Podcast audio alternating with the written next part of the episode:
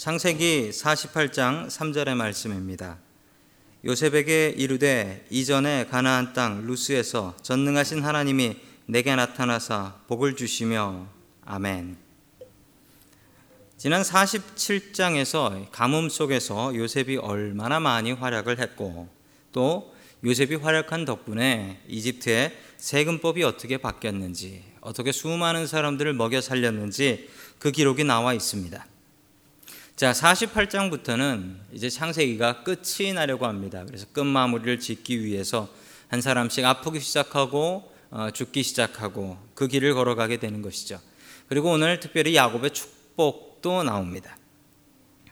첫 번째 하나님께서 우리에게 주시는 말씀은 베델을 경험하라라는 말씀입니다. 이 야곱이 건강이 좋지 못하게 되죠. 그러자 효자인 요셉이 아버지를 문병하러 본인 혼자 오는 것이 아니라 자기의 아들 둘, 그러니까 야곱의 손주들이죠. 문하세와 에브라임을 데리고 옵니다. 야곱은 침대에서 간신히 일어나서 앉았습니다. 아, 이 사실을 볼 때 정말 야곱의 상태가 좋지 않은 것 같습니다. 그리고 이야기를 시작하게 되는데 어떤 이야기를 하게 될까요? 무슨 이야기가 가장 중요한 이야기가 될까요? 같이 창세기 48장 3절 말씀 보겠습니다.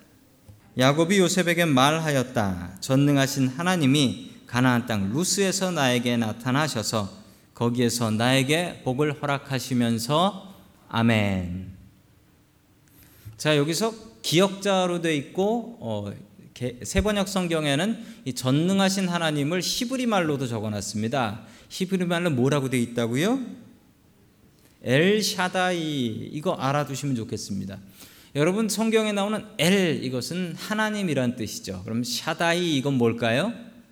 전능하신 전능하신 하나님이라는 아주 중요한 단어입니다. 전능하신 하나님.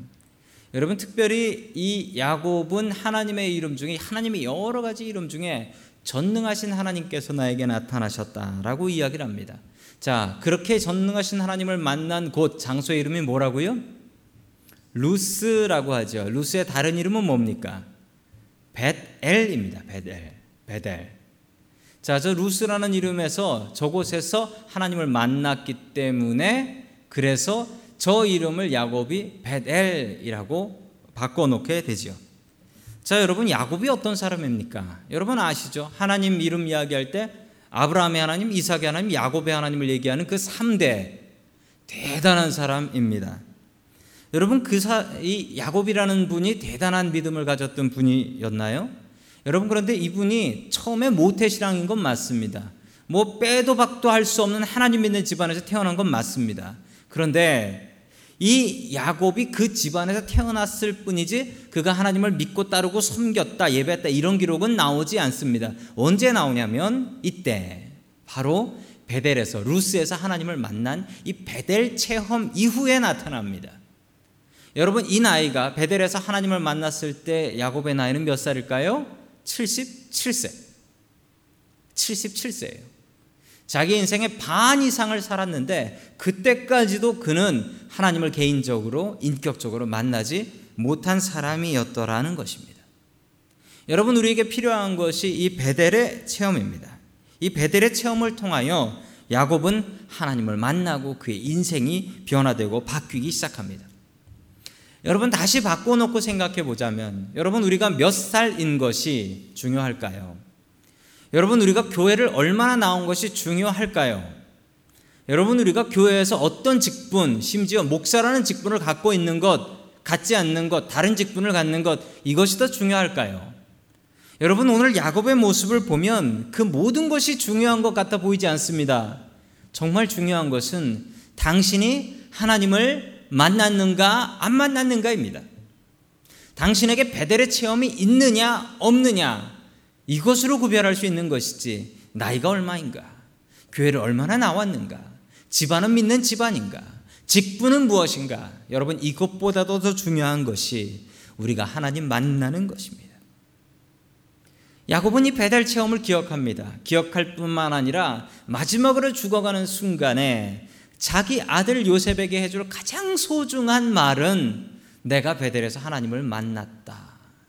오늘 부를 찬양 있죠. 이것이 나의 간증이요. 이것이 나의 간증이요.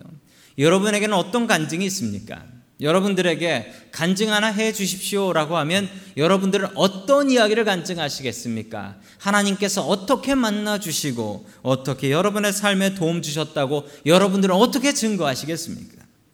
여러분 야곱처럼 마지막 숨을 헐떡거리는 순간 내가 만난 하나님을 생각하며 내가 만난 하나님을 증거하는 저와 여러분 될 수 있기를 주님의 이름으로 간절히 축원합니다. 아멘. 두 번째 마지막으로 하나님께서 우리에게 주시는 말씀은 경쟁하는 믿음을 가지라라는 말씀입니다. 경쟁하는 믿음을 가지라.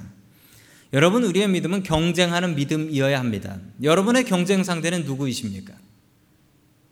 여러분의 경쟁 상대는 누구이세요? 여러분 경쟁하는 믿음 가져야 됩니다.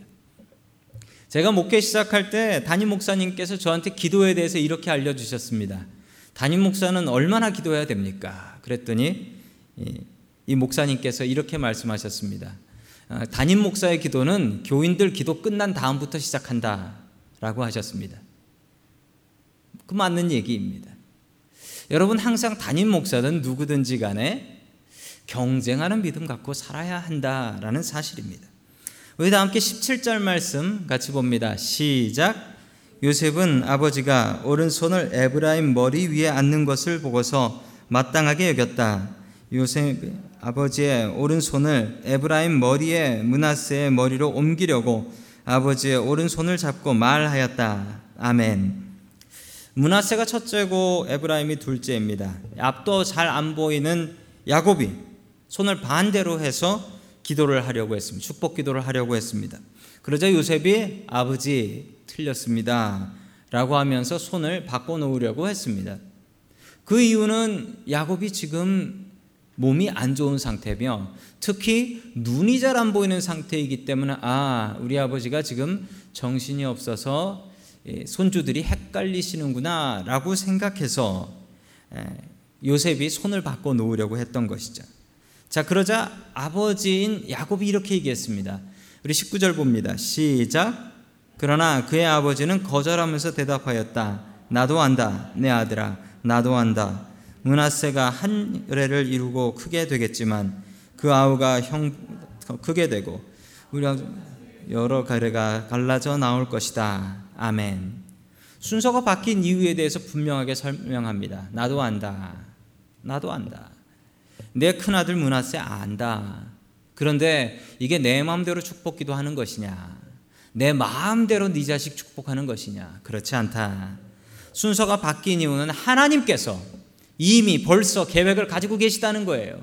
문하세도 한 결례를 이루겠지만 내 아우 에브라임이 더 큰 결례를 이루고 살 것이다. 그렇기 때문에 내 오른손이 네 둘째 아들 에브라임에게 갈 수밖에 없다라는 사실입니다.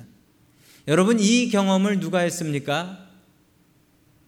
야곱이 먼저 했지요. 야곱이 형님 복을 가로챘잖아요. 야곱이 형님 복을 가로챘는데 여러분 그 경험을 야곱이 먼저 해서 알고 있습니다. 태어나는 순서는 분명히 있습니다. 여러분 죽는 순서 있을까요? 없습니다. 태어나는 순서 있습니다. 그런데 하나님의 복 받는 순서가 태어난 순서일까요? 그렇지 않다는 사실입니다. 여러분 이 얘기는 요셉한테도 딱 맞습니다. 여러분 요셉이 어떻습니까? 요셉 몇째죠? 요셉 열한 번째입니다. 열한 번째인데 첫째 복을 요셉이 받습니다. 여러분 이것을 보시고도 아실 수 있죠. 태어나는 순서는 있습니다. 그런데 복 받는 순서는 태어난 순서 아니라는 사실입니다. 그런데 사람이 간사해요. 자기도 열한 번째인데 첫째 복을 받아 놓고서 그럼에도 불구하고 어, 자신의 아들들이 축복 순서 바뀌는 거 아버지 순서 바뀌었습니다. 이렇게 얘기합니다. 여러분 하나님은 공평하십니다. 하나님은 공평하세요. 세상에 태어난 순서대로 복 받는 것이 아닙니다. 교회 온 순서대로 복 받는 것도 아닙니다. 여러분 직분이 큰 순서대로 복 받는 것도 글쎄요. 그것도 모르겠습니다. 여러분 그러므로 우리가 가져야 될 것은 무엇입니까? 항상 경쟁하는 믿음. 항상 경쟁하는 믿음. 여러분 그 믿음을 가져야 됩니다. 하나님께서 원하시는 건 경쟁과 긴장입니다. 첫째가 첫째라고 거들먹거리면서 아무것도 안 하면 부모님이 보시기에 얼마나 답답하겠습니까? 둘째가 첫째 이기려고 안간힘을 쓰고 셋째가 첫째 이기려고 애쓰고 그 모습을 보면서 부모의 마음이 어떨까요? 아니 이런 무질서한 놈 이러겠습니까? 그러지 않죠. 잘한다. 서로 경쟁해라. 여러분 이게 하나님께서 우리를 향한 마음이라는 사실입니다. 정해진 순서에 정해진 자리에 만족하며 살지 마십시오. 여러분 세상의 국적은 바꿀 수 있습니다. 지금 여기 사시면서도 한국 분이신데 미국 국적으로 바뀐 분 있으시죠? 여러분 국적 바꿀 수 있어요. 학교 바꿀 수 있어요. 그런데 못 바꾸는 게 하나 있습니다. 형 동생은 못 바꿉니다. 그런데 하나님께서는 형 동생도 바꿔 주셨습니다. 경쟁에서 이긴 사람이 형이다. 여러분 하나님께서는 우리의 믿음이 경쟁하기를 원하십니다. 여러분 경쟁하는 믿음 갖고 사십시오. 그 자리에 안주하지 마십시오. 이만하면 충분해. 이만하면 넉넉해. 이 생각 갖지 마십시오. 항상 경쟁하며 내 믿음 조금이라도 더 나아져야겠다. 내 기도 조금이라도 더 깊어져야겠다. 내 말씀 조금이라도 더 많이 알아야겠다. 여러분 이런 경쟁하는 믿음 갖고 살아갈 수 있기를 주님의 이름으로 간절히 축원합니다. 아멘. 다 함께 기도드리겠습니다. 사랑이 많으신 아버지 하나님 감사를 드립니다. 오늘도 주님께서 우리와 함께 하시며 우리들에게 믿음을 허락하여 주신 감사를 드립니다. 오늘도 간절한 마음 가지고 주께 나와 기도드립니다. 아버지 하나님 이 기도 받아 주시옵소서. 아버지 하나님 우리의 믿음이 경쟁하는 믿음 되게 해 주시어서 경쟁하며 주님 앞에 한 걸음 두 걸음 더 나아갈 수 있도록 주여 능력과 은혜 베풀어 주시옵소서. 오늘 우리들이 주님 앞에 나와 간절히 기도드립니다. 이 기도 받아 주시옵시고 주여 응답하여 주시옵소서. 주님께 감사드리며 이 모든 말씀 예수 그리스도의 이름으로 기도드립니다. 아멘.